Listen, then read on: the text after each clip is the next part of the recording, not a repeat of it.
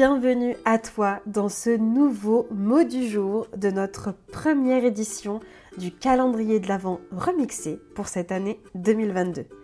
Je t'accompagne du 1er au 31 décembre et pas seulement jusqu'au 24 avec un petit vocal spécial relation aux autres pour t'aider à voir ce qui te bloque et ce que tu pourrais faire et voir les choses sous un nouvel angle. Je suis Mathilde Arnaud, coach de vie experte en relations aux autres et en discussion inconfortable comme j'aime le dire, et j'ai eu la chance d'accompagner une trentaine de femmes et d'hommes à arrêter de dire oui oui avec plaisir, alors que il elle pense non mais en fait fous-moi la paix bordel, et particulièrement dans mon programme de coaching phare courageusement vulnérable. J'avais à cœur de t'aider à clôturer cette année 2022 avec de nouvelles pistes, des prises de conscience, des déclics et des décisions à prendre pour toi pour que 2023 soit ton année et ne soit plus une année où encore une fois tu te fais passer après tout le monde.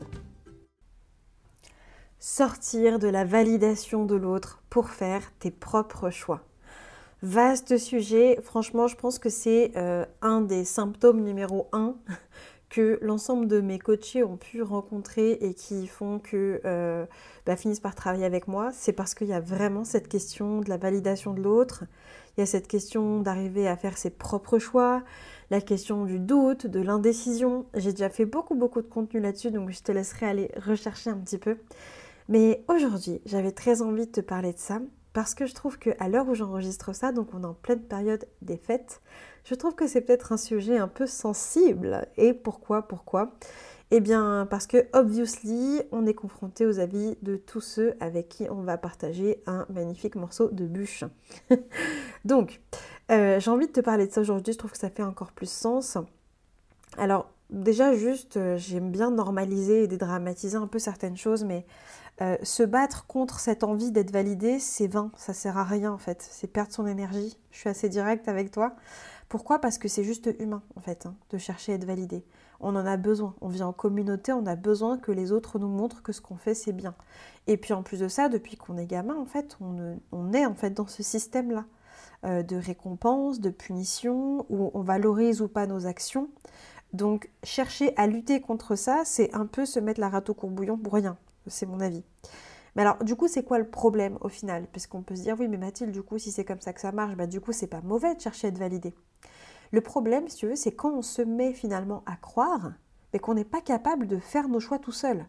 Et qu'on fait toujours, toujours passer ce, que vont penser les autres avant notre avis à nous, en fait.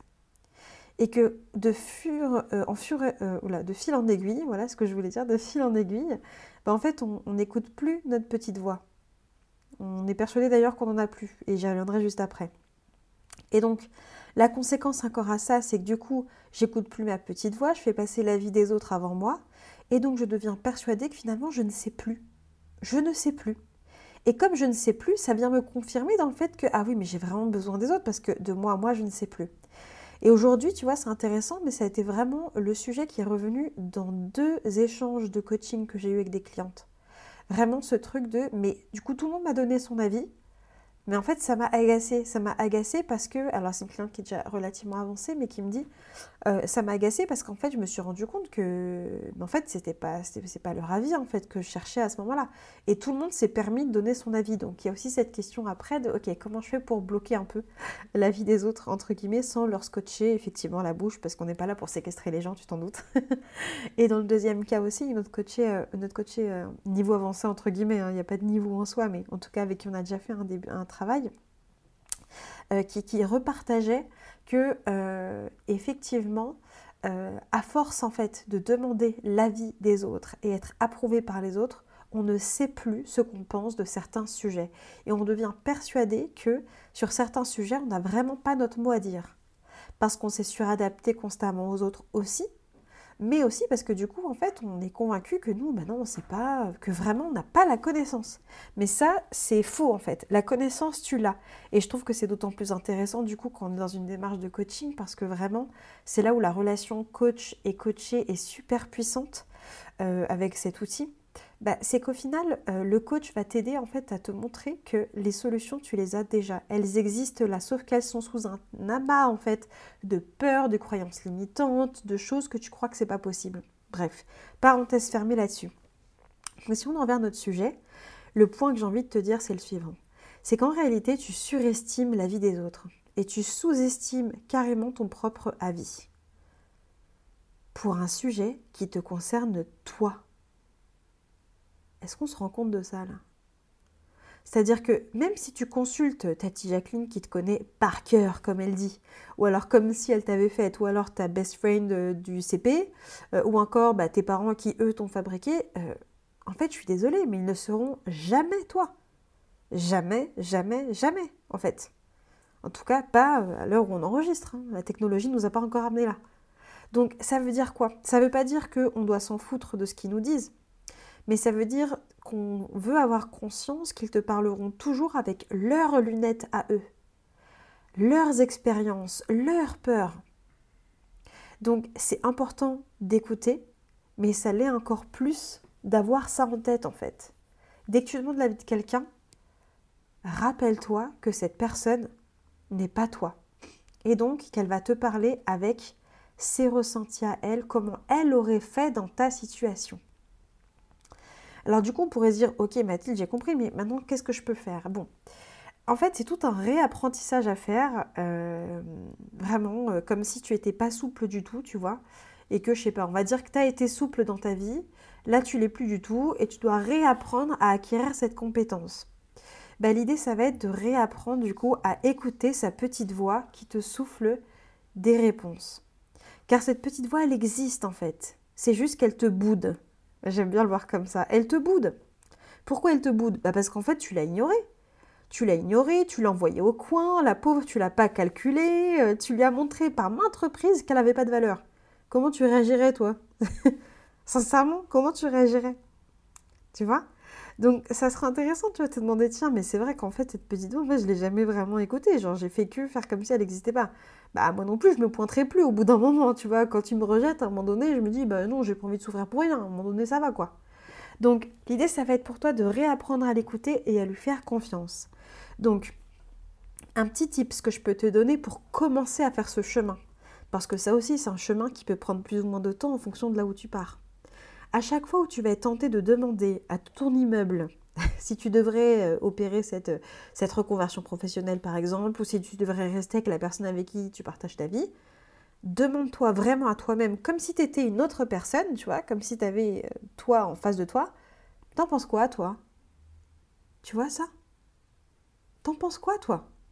Ou alors, si cette image te paraît un peu trop loin et tu dis, oulala, Mathilde, elle part trop loin, juste de te demander à chaque fois, qu'est-ce que j'en pense? Mais genre vraiment, qu'est-ce que j'en pense? Et tu fais cet effort de te poser avec toi-même 5 minutes, 30 minutes, 30 secondes, ce dont tu as besoin, mais toujours de te poser cette question avant d'aller solliciter les autres. En fait, ce que j'ai envie de te partager, c'est que tu peux utiliser l'autre comme un indicateur pour venir confirmer ce que tu pensais ou ce que tu voulais et au bon moment. Ok? Ça veut dire quoi? Ça veut dire que tu vas pas aller solliciter quelqu'un en son avis quand tu es au tout début de ta réflexion, que tu es pleine de doutes, euh, mais plutôt quand tu t'es déjà posé en fait avec toi. Et que là, en fait, tu as besoin du petit truc. Et en fait, souvent, dans mon cas en tout cas, j'ai remarqué que quand l'autre en fait ne va pas dans mon sens, en fait, c'est parfait parce que ça me permet de confirmer ce que moi je veux vraiment en fait. Quand l'autre va dans mon sens, bah ok, très bien, mais quand il va pas dans mon sens, ça me permet de confirmer ou d'infirmer du coup ce que moi je veux vraiment.